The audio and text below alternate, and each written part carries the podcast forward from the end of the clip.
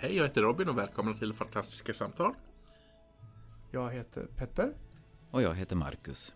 Och vi ska prata om eh, det fjärde Star Trek-avsnittet i originalserien. Where No Man Had Gone Before. Kommer ihåg rätt? Femte tror jag. Nej, fjärde. Är det så? Ja. ah, därför att pilotavsnittet räknas inte som nummer ett. Nej. Mm. Och jag tror att det här är det första som de producerade. Som de spelade in alltså. Doktorn som var med i det här avsnittet var också med i pilotavsnittet. Annars har ju han blivit ersatt av Dr. McCoy. Just det. Så tror det här var nog det första avsnittet de gjorde efter själva pilotavsnittet. Det här avsnittet går mer eller mindre ut på att i början av avsnittet går de utanför galaxens kant. Men någonting händer och de resten av avsnittet mer eller mindre handlar om effekterna av det de gjorde i början av avsnittet. Det är mer eller mindre den ospoilade versionen jag kan komma på. Ja, precis. Och från och med nu så kommer det att bli spoilers, antar jag. Jag kan inte komma på någon riktiga så här ospoiler grej om man ska vara ärlig. De fortsätter att eh, den här eh, relationen mellan Captain Kirk och Spock fortsätter. Captain Kirk fortsätter att slå Spock i det här 3D-schack. På sitt totalt ologiska sätt enligt Spock. Och eh, Känslosamma och... ja, lite sådana. Det kanske inte är så spoiligt. Men vi kan gå in på, på själva historien. Eh, vad tycker ni? Jag vet inte. Jag tycker det är lite blandade känslor. Jag är glad att vi gör det här som ett projekt för att det hjälper mig att titta igenom serien. För jag tycker den är lite... Liksom, lite det är ett arbete, lite grann, att titta igenom den. Jag, jag kommer ihåg att jag själv försökte titta igenom det hemma en gång i tiden. Kom till typ avsnitt 12-13 någonting. Sen slutade för att det känns nästan som att de hade helt annan standard när de gjorde serier på den tiden. Jämfört med typ serier idag. Det, visst, det händer grejer men ändå inte. Ja, Att de är serier är bra mycket mer långsammare på 60-talet. I alla fall jämfört med idag. Ja, Jo, det är ju lite mm, långsammare berättartakt. Och sen tänker jag också, när, när är den här gjord? Är det slutet av 60 eller? Ja. Jag tror att det är den, eh, 66 till 68. Mm, för då hade de ju bara hållit på med tv ungefär ett årtionde knappt. Nej, lite drygt kanske möjligen.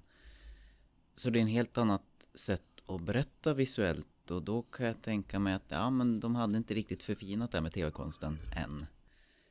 Sen är det klart att vissa saker är ju mer eller mindre modernt beroende på vilken tid tv-serien producerades i. Men här är det helt uppenbart lite långsammare. Sen tycker jag då att ja, det är ju lika delar charm och eh, skämskudde Ja. att titta på det här. Pre- Precis. För en del, ja men den här lilla striden där i slutet med deras, ja, övernaturliga krafter ser ju bara för bedrövlig ut. Ja. Samtidigt som mycket av det här, ja men snacket, kommentarerna, jargongen mellan besättningsmännen är jättebra. Och, och tajt och liksom känns genuint, tycker jag. Ja. Så, mm. Jag tycker att vissa gånger känns det lite så väl stelt ibland. Ja, det håller jag ju med om. De säger sina repliker, sen lämnar de rummet. Typ. Ja, Det tycker jag att det känns lite uppenbart i vissa scener. att Vi sitter här och säger våra repliker. ja det är inte så tajta klipp. Nej. Nej. Och det tänker jag väl också har, hänger ihop lite med hur filmer klipptes för också. Det var, ja man, man avslutade ju varje scen med att tona ut. Alltså, nu för tiden så klipper man ju oftare att man lägger in lite av ljudet till nästa scen. För att skapa en övergång mellan scenbyten. Mm.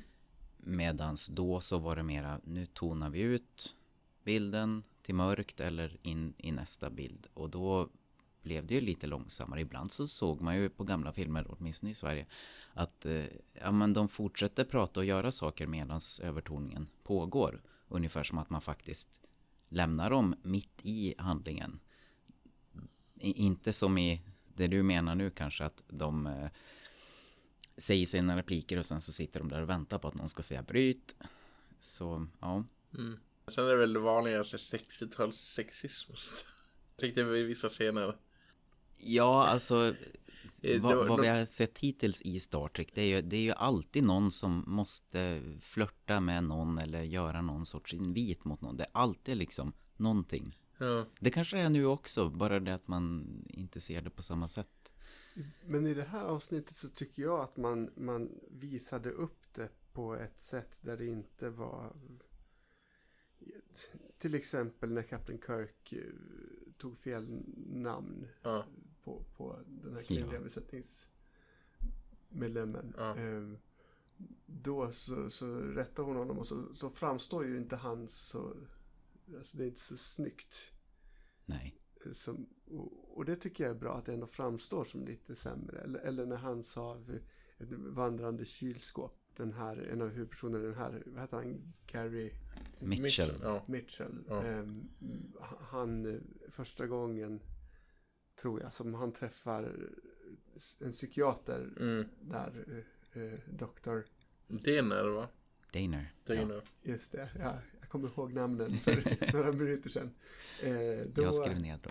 Då kallade han henne för ett vandrande kylskåp. Eller något Ja. liknande. Och då så tog hon upp det sen.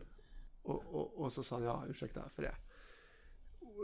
Så, så lite grann så tycker jag att jag har sett värre exempel. Här så lyfter de, det finns med men, men, men det framstår som ganska osnyggt. Mm. Ja, men däremot så den här stackars Smith då, hette hon Smith eller hette hon någonting? Jones hette hon va? hon har ju inga andra...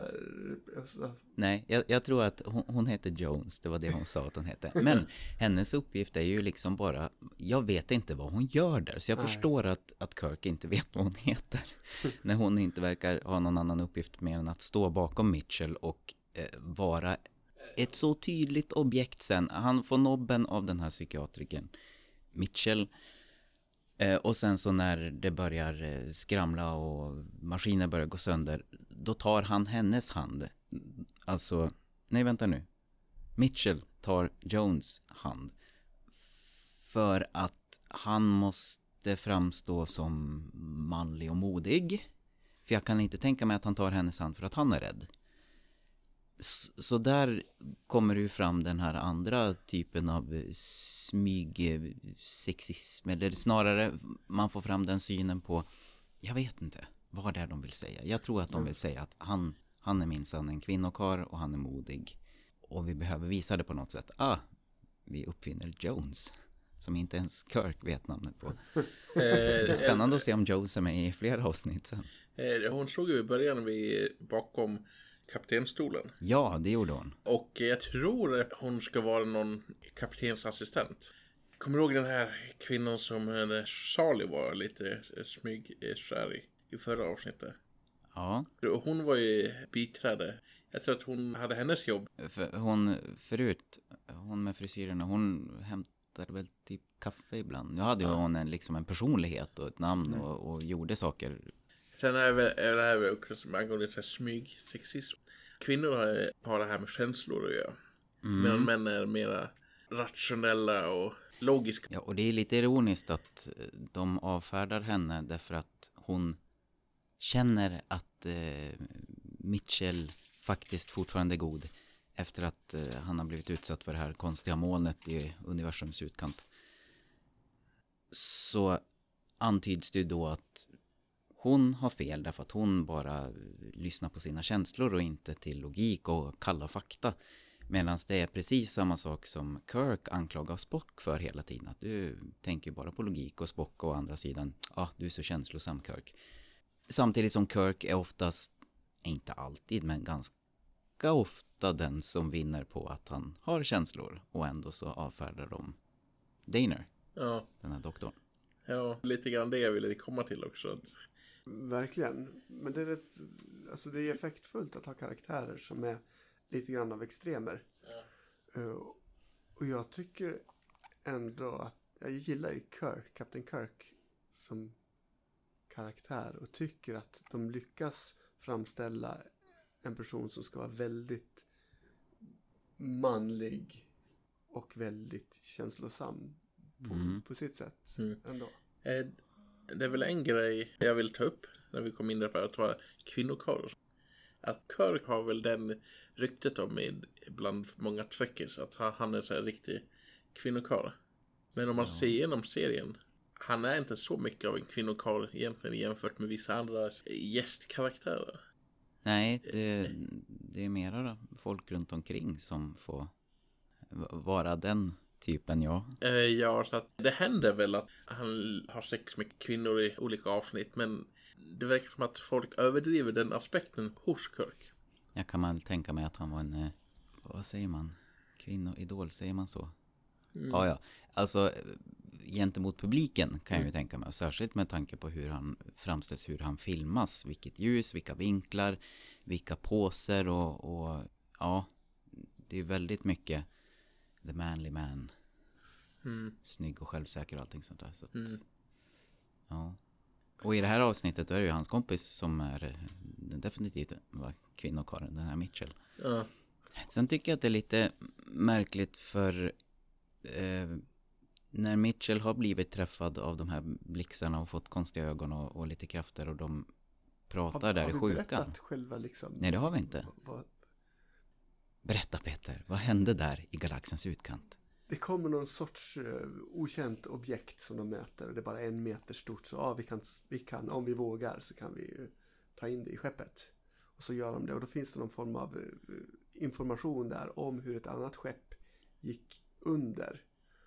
Och den verkar delvis vara förstörd, den här informationen. Men Spock lyckas få fram att han säger det här måste vara fel, det kan inte stämma. Det verkar som att eh, kaptenen beordrade att skeppet skulle förstöras.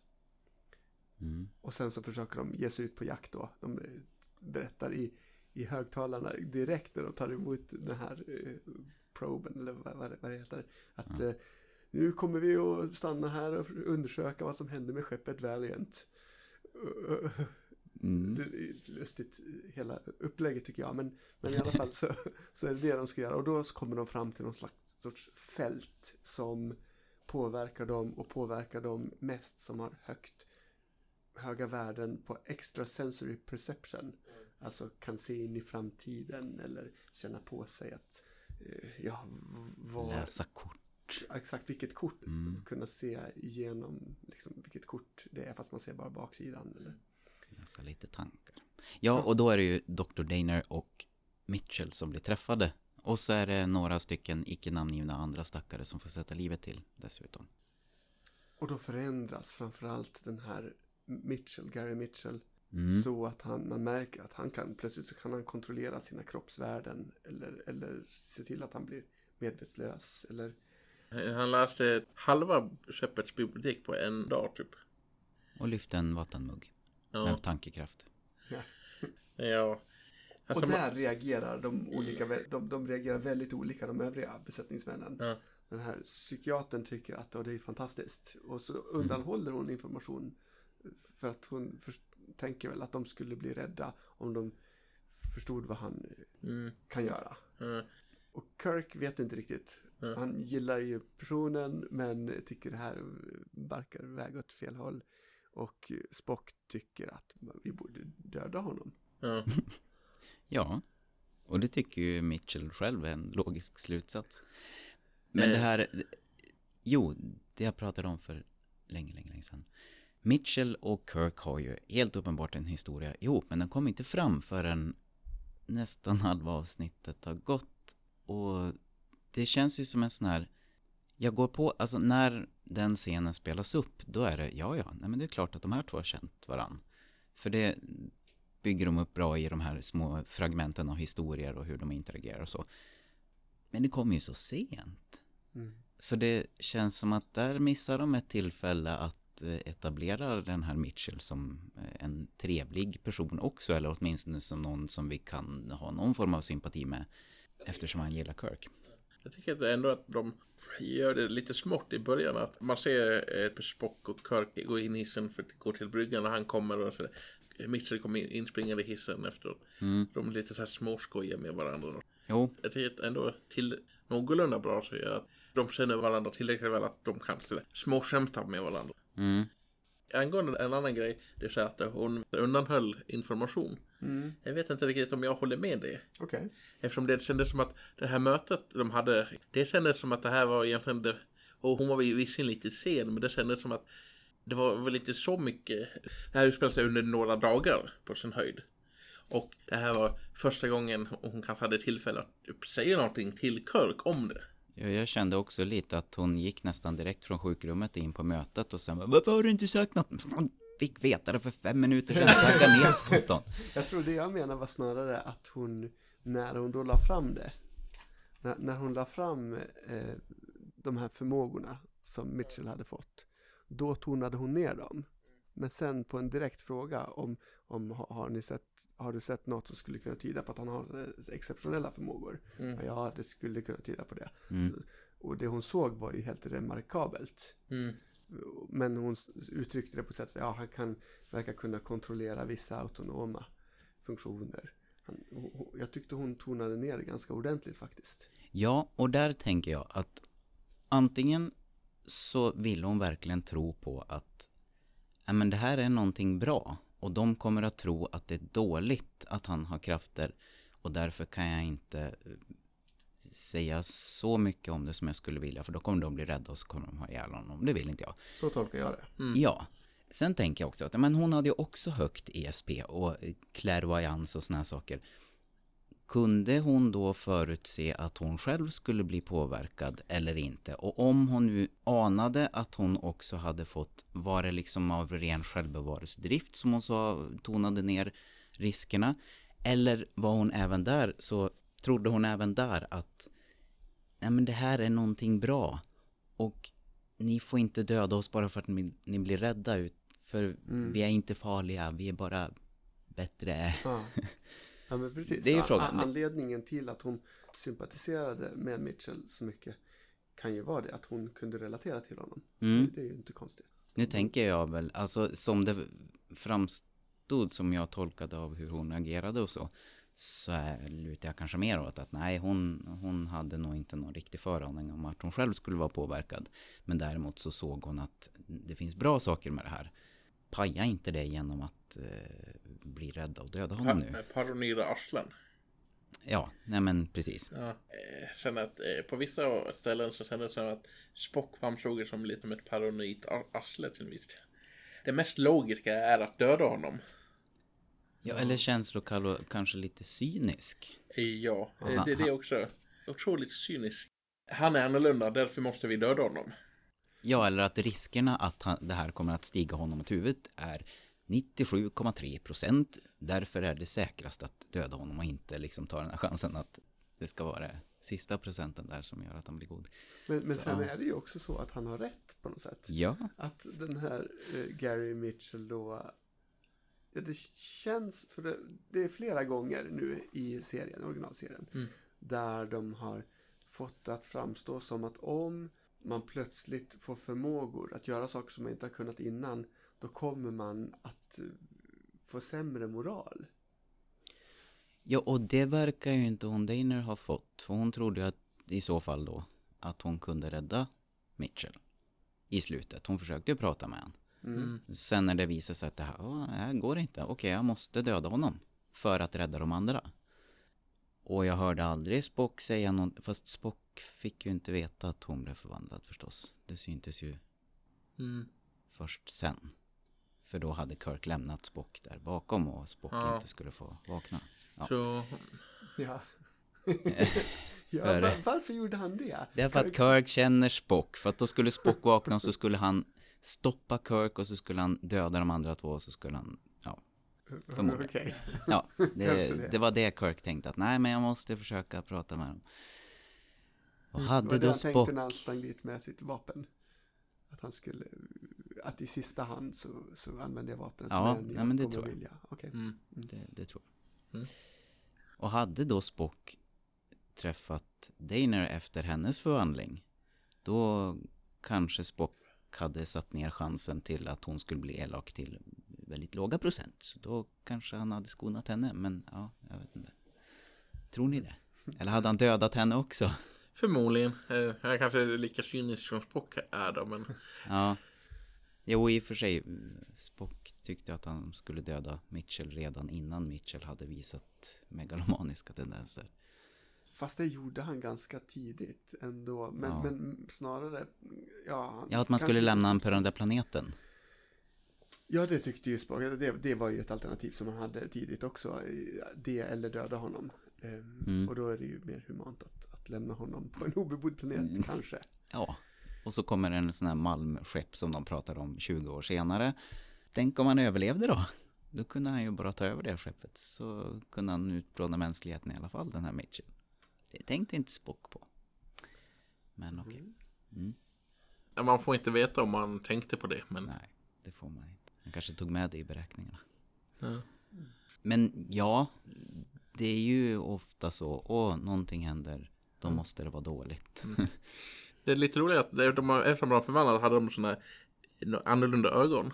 Det, och Mm. det var sådana här linser som av någon typ metall av de grejer som de stoppade in i ögonen på de här två skådespelarna. Enligt intervjuer och sånt där att det var, gjorde otroligt ont.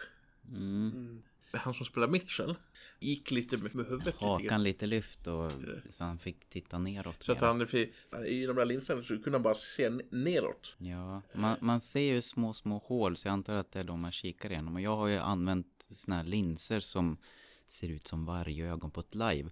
Och det märkte jag att tittade jag upp med dem så plötsligt så halkar de ner så man inte såg någonting. Så jag, I can relate. Det såg ut som fiskfjäll, de här tunna, tunna fjällen som blir när man har rensat fisk. Tyckte jag att det såg ut som de hade i ögonen.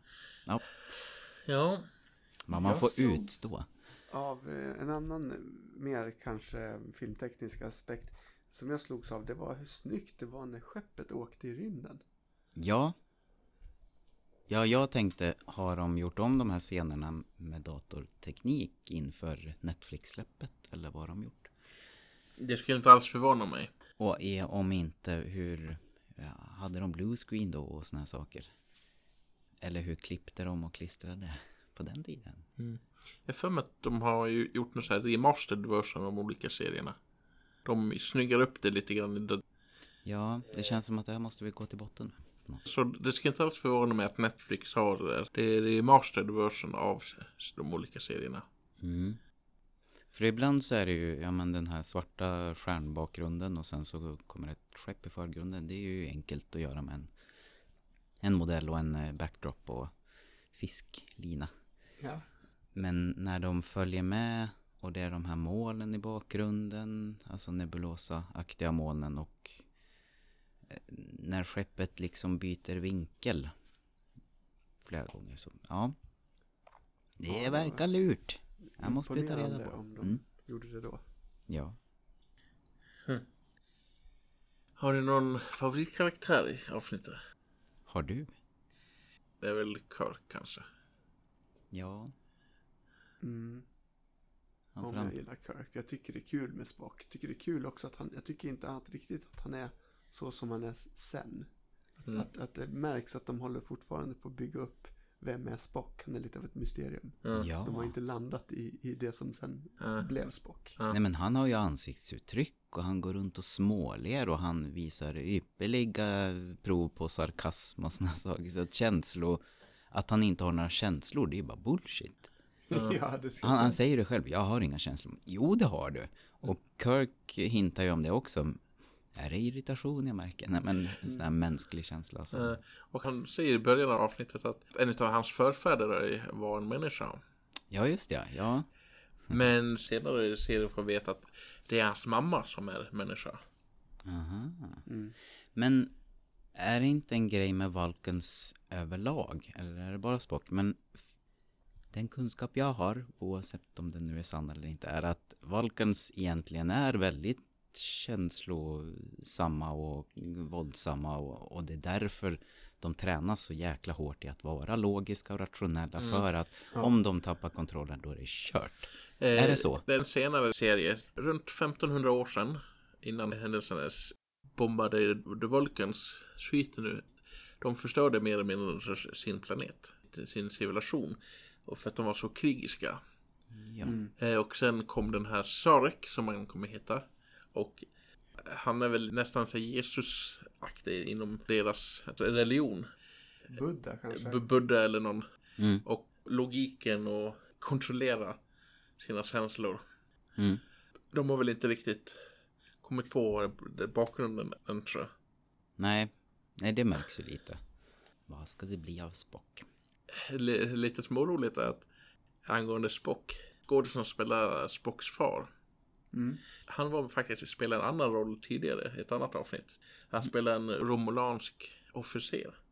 Jaha. Ja, just det. Och romulanerna, de är väl sen just, eh, alltså tidigare vulkaner. Biologiskt sett är de väl både ro- romulanerna och vulkanerna, det var liksom samma ras tekniskt sett. Från en biologisk synvinkel. Precis. Men från en kultursätt är de helt annorlunda.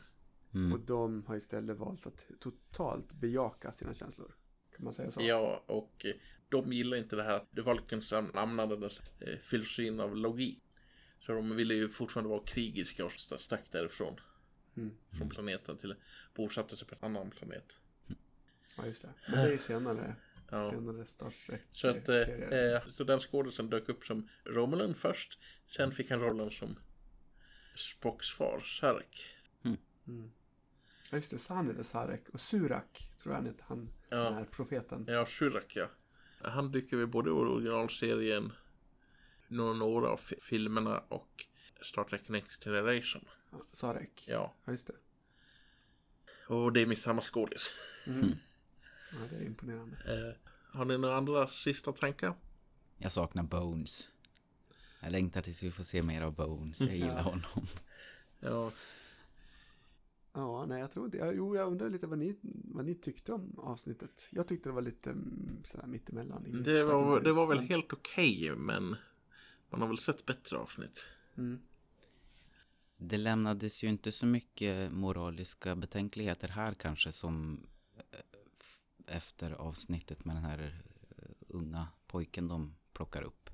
Som ju kändes nästan lite hemskt i slutet när de lämnade honom fast man tyckte att han förtjänade Alltså, ja. Så här var det ju mera, eh, ja, Mitchell är uppenbarligen på väg att bli riktigt ond och mäktig och eh, Dainer måste stoppa honom och det är väl lika bra att hon dör på kuppen så att vi slipper få en till potentiell superskurk och sådär. Så att det, ja. Det var lite spännande att se hur det skulle gå men, men det lämnar inte så mycket, jag vet inte. Eftersmak. Ja, nej, precis. Eller inte så mycket att jobba med efteråt. Det är väl i och för sig skönt ibland men ja, ganska rakt upp och ner liksom, Mm. tänker jag. Det fanns en eh, continuity error i serien. Okej. Mitchell framkallade en gravsten åt Kirk i slutet där. Där det Mm. är James R. Kirk istället för James T. Kirk. Ooh, det missade jag. Vad står det där T för? Tiberius, tror jag. Ja, just det. T is för Tiberius. Det har jag hört. Jag vet inte om det är mer, har menat att han skulle ha ett annat eh, mellannamn eller om det var in universe att eh, Mitchell satte dit R för Righteous. Mhm, Precis. ja, ja. Mm. Ja. Subtil känga som Mitchell ger till Kirk där.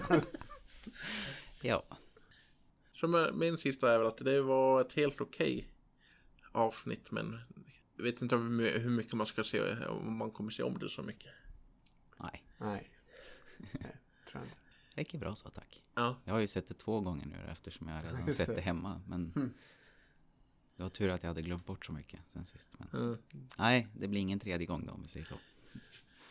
det vet man ju aldrig. Mm, Du kanske ser- Sant, sant, sant. Du kanske se om det i framtiden med en familjemedlem. Ja, så kan det vara. Eller någon. Titta nu, titta nu. Nu ska du få se vad som händer. Det är ganska o- ospännande. Men då får ni eh, ha väl en fortsatt trevlig dag och helg. Tack så mycket.